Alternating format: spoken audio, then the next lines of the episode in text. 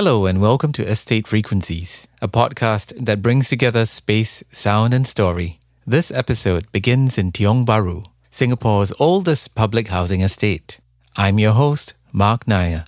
I'm also a poet, photographer, and a resident of Tiong Bahru. A few things to take note of before we begin. If you're walking with us in Singapore, please prioritize your safety and comfort. Please walk on the sidewalks or five foot ways at all times. Be aware of oncoming traffic. The homes you will pass are private residences, so please be respectful when taking photos or videos. At any time, feel free to pause and explore your surroundings. And if you're joining us from somewhere else, please ensure you're in a safe and comfortable space before you continue. Wherever you are right now, welcome and enjoy the tour. This is episode one of three that is a poetic history of Tiong Bahru connecting the past to the present. If you're in Tiong Bahru right now, you should be standing at the entrance to Tiong Bahru Community Centre on Eu Chin Street. This is a small road that lies perpendicular to Tiong Poh Road. The idea of a community centre was first raised in a town hall meeting by Tiong Bahru residents in 1948, but it didn't physically happen until 1951 when two air raid shelters were decommissioned. The air raid shelters still stand and have been folded into the modern building that is the community centre today. You can see the air raid shelters at either end of the car park. Within six weeks of its opening in 1951, 13,000 people had signed up to be members of the community centre. It was very active, organizing regular film shows, weekend dances, and entertainment for its members and residents. It also proposed setting up a vigilante corps to patrol the area because secret societies and gang violence were rife in those days. The vigilante corps carried batons and torchlights, but they weren't permitted to physically engage with people. They were attired in white shirts and dark blue trousers, and senior officers wore regulation leather shoes and peak caps. The commander was a police officer. They were so effective at keeping gang activity at bay that they were eventually absorbed into the police force in 1959. The running of Tiong Bahru Community Centre and others like it was transferred to the People's Association in 1960, ending an era of independent grassroots programs and community building in the country.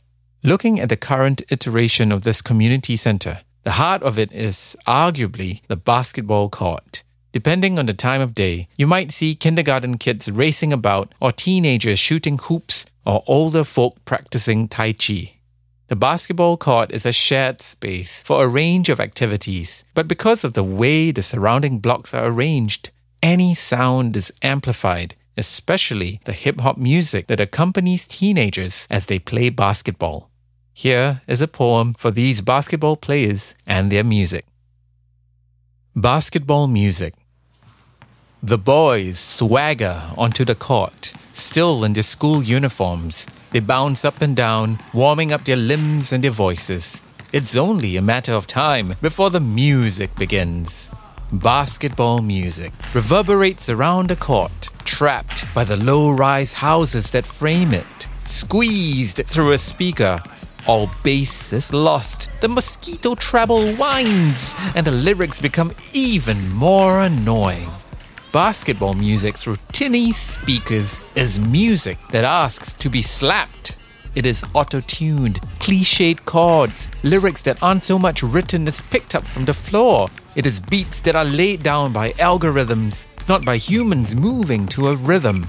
Basketball music is music made by the numbers, by machines that have never lived the sensuality of a dance floor. But it does not matter. It is music for late afternoons as the heat shimmers in long ribbons of the green, red, and blue markings on the court. As girlfriends watch on, perched uncomfortably on the railing, trying not to be too bored. The boys clutch the missed shots with CMIO expletives, language, walking sideways, making an improbable basket, even as the basketball music plays on for the residents cooking dinner, for soft hearts feeding community cats, for night shift workers having a quiet cigarette on the back stairs. Basketball music surrounds us all. Wherever you are in the community center, please make your way back to Eu Chin Street. You might want to press pause while you're walking there. As you walk up Eu Chin Street towards Tiong Poh Road, you'll see a mural on your left. This is one of three murals in the estate painted by Yip Yew Chong. All of Yip's murals depict idealized scenes of what life could have been like in the 1960s and 70s and are ever popular photo backdrops for Instagrammers. Now, turn left on Tiong Poh Road and walk down towards the main Tiong Bahru Road. Do stop at the junction of Seng Poh Lane to admire blocks 81 and 82 across from you. Dating back to 1936, when the oldest blocks were built, Tiong Bahru flats were mainly occupied by Chinese people of the clerical class rather than citizens in need of housing who could not afford the high rentals here.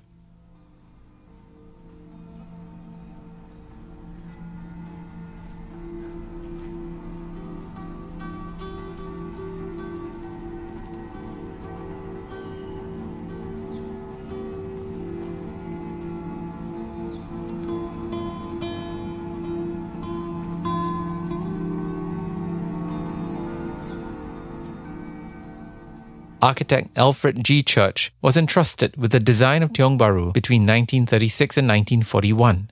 His pre war designs were a modified form of a style called Streamline Moderne, which was a late development of the Art Deco movement.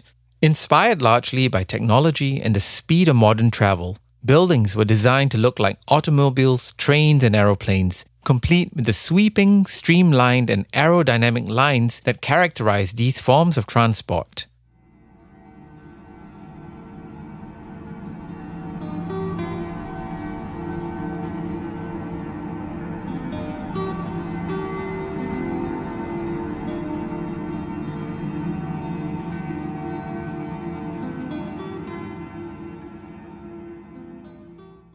Architectural elements of Streamline Moderne were clean, curved shapes and rounded corners and expressed in features like porthole windows. Blocks 81 and 82 along Tiong Poh Road were known to early residents as aeroplane flats because they appeared from a distance like the wings of an airplane.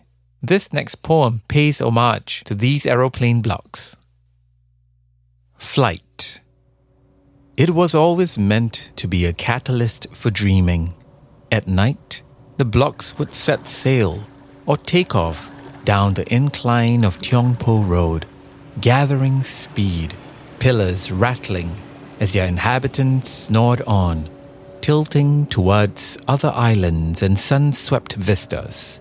Nothing but the flat sea to the horizon, the calm of distance for the dark hours until the alarm signaled a hard landing, docking with a jolt at the first hint of dawn. Walk a little further to where Tiong Poh Road meets Eng Hoon Street. Across the road is Block 55, the first block to be built in Tiong Bahru. And at the junction of Eng Hoon and Tiong Poh is the Monkey God Temple. The temple is dedicated to Sun Wukong, the Monkey King from the Journey to the West Chronicles. At this temple, you can see more than 10 statues of the Monkey God, the oldest of which is almost a century old. The trustees of this temple claim that this was the very first temple in Singapore dedicated to the worship of the monkey god. There are currently over 40 other temples in Singapore where the monkey god is revered. In the past, during the annual festival to celebrate the birthday of the monkey god, the monkey god would often manifest through the temple medium. This next poem was inspired by this temple and traces its history in a light-hearted way. Monkey Business The monkey god's first home in Singapore was a small atap hut in a taro garden across Eng Hoon Street. This was not quite the journey to the west, this was the near west. But Sun Wukong has lived many lives and battled hard, so this street was a place to rest until his legend grew again his power returned, and then he would begin his tricks. Ever wondered why Tiong Bahru Estate is situated at an angle? Because the monkey god pushed the road so he would not have to walk far for his favorite Tiong Bahru Pao. Ever wondered why each unit in the conserved blocks in Tiong Bahru Estate has a different layout? the monkey god slipped a little something into the architect's drinks. Ever wondered why so many creative people live in Tiong Bahru? Because the monkey god is a master of imagination, of little tricks, of sleights of hand and mind. But the monkey god is a fickle god. He does not always come when called, and it is an uncommon medium indeed who summons him. The monkey god does not make it easy. The medium, decked in full monkey regalia, is whipped, slashed with knives, pierced with lard smeared spears, climbing ladders of swords to prove he is truly possessed by the monkey god, who is also the master of 72 transformations, a shapeshifter, leaping the clouds, walking down back lanes, swinging in the trees. The only giveaway is his tail that can't be tricked away. But now the temple is without a medium, without a way to bring the monkey god across to our world. And so he waits, up on the clouds, for a time when he can live among us again. If the monkey god temple is open, please walk over and explore further. Maybe even leave an offering to the monkey god, or simply observe the people who come to pay their respects. Incidentally, one of the people who pays his respects here regularly is Kelvin Ang, a long-time resident of the estate, and known affectionately to many as the unofficial mayor of Tiong Bahru. Let's take a breather now and tune into a chat with Kelvin. So, Kelvin, how long have you lived in Tiong Bahru and why did you decide to move here? This year should be my 17th year. It's been a blink of an eye when I think about it. And I chose to live in Tiong Bahru beyond the fact that I could at the point in time buy was because this place had two things. One was the sense of scale and street and a neighborhood. The other was the realization that this neighborhood had some role to play in my own memory of growing up in Singapore, which of course was uh, refreshed as I was making a decision on whether to buy here or not. So a very practical thing about the physical environment and then this intangible aspect about, okay, what might this neighborhood be to me and my life as a then younger person? And what was that emotional, non tangible connection for you? I have memories of coming here as a child, and my neighbors in Queenstown had relatives here. But this part of Tiong Bahru where I moved into, I never had a clear memory because it's actually uh, quite hidden from the main road. So after hanging out here for a bit, I realized uh, two things. One was that during my years away as a student in the UK, every time I came back from my summer holidays, and I came back only three times in six years, I would have a meal in this Yong Tau Foo coffee shop, which then I realized was in this block. 56. And secondly, there is the Monkey God's Temple, which after conversation with my family, I realized that for my mum's side of family, who grew up in Tanjong Pagar, Chinatown, the Monkey God was the family's patron saint. So I thought, oh, okay, there's this strange connection. I think it's fated because it went back very far to when I was maybe four or five years old when I first encountered the Monkey God with my pawpaw. So, do you think Tiong Bahru continues to be different from the other housing estates in Singapore? I think definitely. Minimally, just through its physical scale, it gives you a sense of maybe slowness and coziness that is not so easy to find in much newer and denser estates being built around the island. So that difference is what makes this place, I think, memorable to many people. Then with all the storytelling that's now going on in the past 15 years, I mean, different people have tried to tell different stories. I think that is also the difference because when people come here, sometimes I overhear what they talk about the neighborhood. Not everything is accurate, but I think it's good that they are able to create a certain mythology that makes this neighborhood relevant to themselves. So you've been here 17 years, and I'm sure you've seen a litany of changes. Could you maybe think about some of the ones that have maybe affected you the most? When I first moved here, I think there were definitely no Europeans or Americans. Now, when I think about the change, this place now is much more normal in terms of its uh, demographic profile and also unique in the sense that it is maybe a place where more diverse peoples than ever before are not living side by side.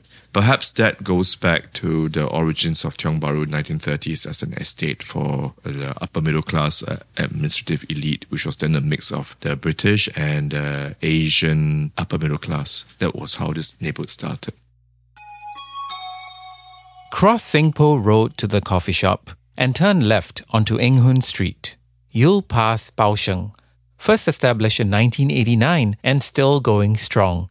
It is a wholesale goods store that's busiest in the mornings and is the last vestige of an older era of trade in the estate. This poem celebrates them. Essentials The boys of Baosheng roll trolleys in time with delivery trucks that rattle in at dawn. They lift and load boxes of flour, salt, and oil, hymns of praise to provision stores and coffee shops, shaped by arpeggios of labor, biceps bulge between slick cigarettes and cups of coffee, thick and black. Every other word is an insult spat in their mother's tongue, echoing against bird calls. The boys of Baosheng don't want to be men, singlets untucked, cursing stars, part of the street, its forever song. Keep walking down Eng Hoon Street to where it meets Seng Sengpo Road as you listen to what Sel Tono, a second generation Tiong Bahru resident, has to say about growing up in Tiong Bahru in the 1990s. So, Sel, what do you remember about growing up in Tiong Bahru? I remember growing up here, particularly the memories of my house and also my dad's shop. So I live at block 81 and my dad runs a fruit store at block 57. So most of my childhood is spent between my school which is Zhangde, my home, and going to the coffee shop. And I will run around between my house and the coffee shop, and I will be the mischievous one with the big ears. So I will always be on my toes when I move around because aunties and uncles would tell my parents whether I was naughty or not. yeah. How has the neighborhood changed over the years? The significant change is I see more doors are closed most of the time. When I was young, even to my teenager years, most doors are open. Yeah. And we can look into each other's houses and neighbors will just come out and chit chat, especially at the backyard. So at the backyard, when we come out to throw rubbish, that's when we will all just catch up. But nowadays, everyone comes into aircon rooms and then you don't see neighbors open doors anymore. So, Sel, growing up in Tiong Bahru, interacting with your neighbors, how has that kind of had an effect on your work today? I'm now a care manager to provide support services for elderly who stays alone. I feel very comfortable talking with elderly or caring for them, and I must attribute to staying in Tiong Bahru. Because when I grew up here, for a good part of my life here, all my neighbors were elderly. So in the end, I think my profession was built on that uh, basis of interacting and caring for the elderly. So it's it's really wonderful to see how a place can have such an impact on your life. And having seen all the changes that you've experienced, what would you like to see Tiong Bahru become in the future? If I continue to stay here and I'm going to grow old here, I do look forward to a neighborhood that has more residents who will be here and take care for their long-term stay rather than just for a short-term stay. And like recently, we had a charity fundraiser and we opened up our unit and we see um, neighbors coming in and starting to chit-chat again. So I look forward to more interaction with residents, people who make this their homes, and then to get to know them from generation to generation. Turn right and walk towards Tiong Bahru Road and Nostalgia Hotel. Make a right at the hotel and walk down the five foot way until you reach a sign that says The French Bookshop. Tiong Bahru Estate has always attracted a slightly more affluent class of people. This was the case from the start, with higher rental rates, 18 to $25 a month for an apartment, as compared to 3 to $6 a month in Chinatown. Even Europeans moved into the estate during the post war years. It was a mixed demographic profile back then, too.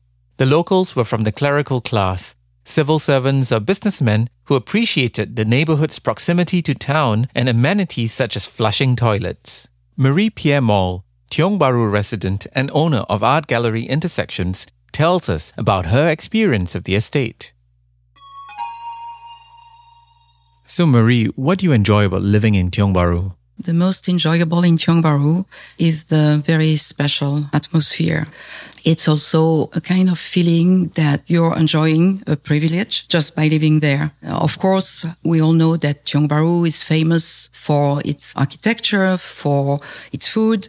But for me, what is important is the atmosphere and the atmosphere is made by the people living and working there. And most importantly, by the diversity of these uh, people.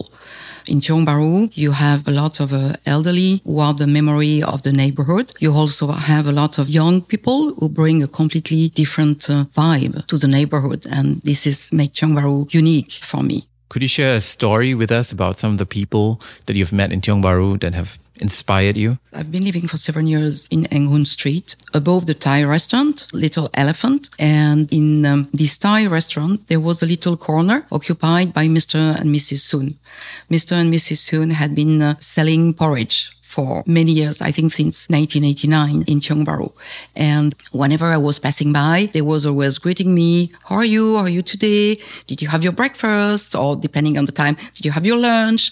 And this is for me something which makes life uh, different just you know exchanging a few words in your neighborhood with people it just means we are human beings so based on your work as a curator and a gallerist how does Tiong Bahru generate creative possibilities for people who come to visit the estate so Tiong Bahru is a place full of history and memories, and you can find very nicely renovated uh, apartments, but it's still possible, at least it was still possible when I moved to Tiong Bahru to find places which are exactly in the conditions they were 50, 50 years earlier to share something with you. When we bought the, the, apartment, you can imagine that there were a few months before we could uh, start the renovation. And what I did, I had a few pop-up exhibitions in my own place because before being renovating, it was really the perfect place to do the kind of exhibition I like to organize, which mean uh, bringing artworks which tell stories which are connected to memory and uh, yeah and storytelling. The French bookshop is a specialist bookshop that continues to persist, signaling the quiet strength of a boutique service and the continued existence of a small enclave of French expatriates who enjoy the estate's rustic yet contemporary feel. If the bookshop is open, please go in and browse. But before the French bookshop came to be, the space was the kitchen of a restaurant, not French, in which resided a god. Because all good kitchens must have a kitchen god. Excerpts from the Diary of a Kitchen God. 1935. I emerge after a monsoon rain, bubbling up in a back lane, a street side, fully fried Hokkien mee god. I grow up on the oil of a thousand woks, the emptied carcasses of screaming prawns, my eyes dripping with lard, my head adorned with garlands of tauge. The sambal is offered to me and I breathe out a blessing of fire, so the tables are always full, morning and night. 1948. After the war, we moved into a rail kitchen the floor was overlaid with green and beige tiles, the walls stained with spatters of grease, the raked fingerprints of supper-time girls. Now there were two cooks, braced for a nightly war with orders that never stopped coming. Sometimes they would nod in my direction, and once a week the tauke would light joss sticks for me. Those were the hungry years. 1965. The country gained its independence this year, but I am still here, chained to utensils who need my favors. I raise small kingdoms of mice that grow wise in the weeks they sit before my smoking candles. I learn to read hope in the faces of old men who gaze at women who walk by, eyes curving to hip and sway, an insatiable ache rubbing in their loins, while I have only lusted after belief. It is salty with too much preservative. It doesn't keep well, but is offered in good faith. 1980. These have been sacrificed for my pleasure.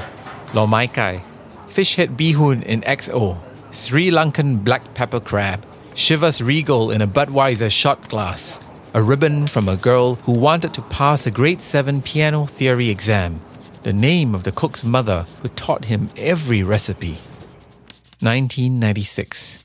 The restaurant became a house, But the new owners never saw me on my knees asking for the leftovers. They tore the stove from the wall, smashed it to pieces, painted the room white. They stopped my breath.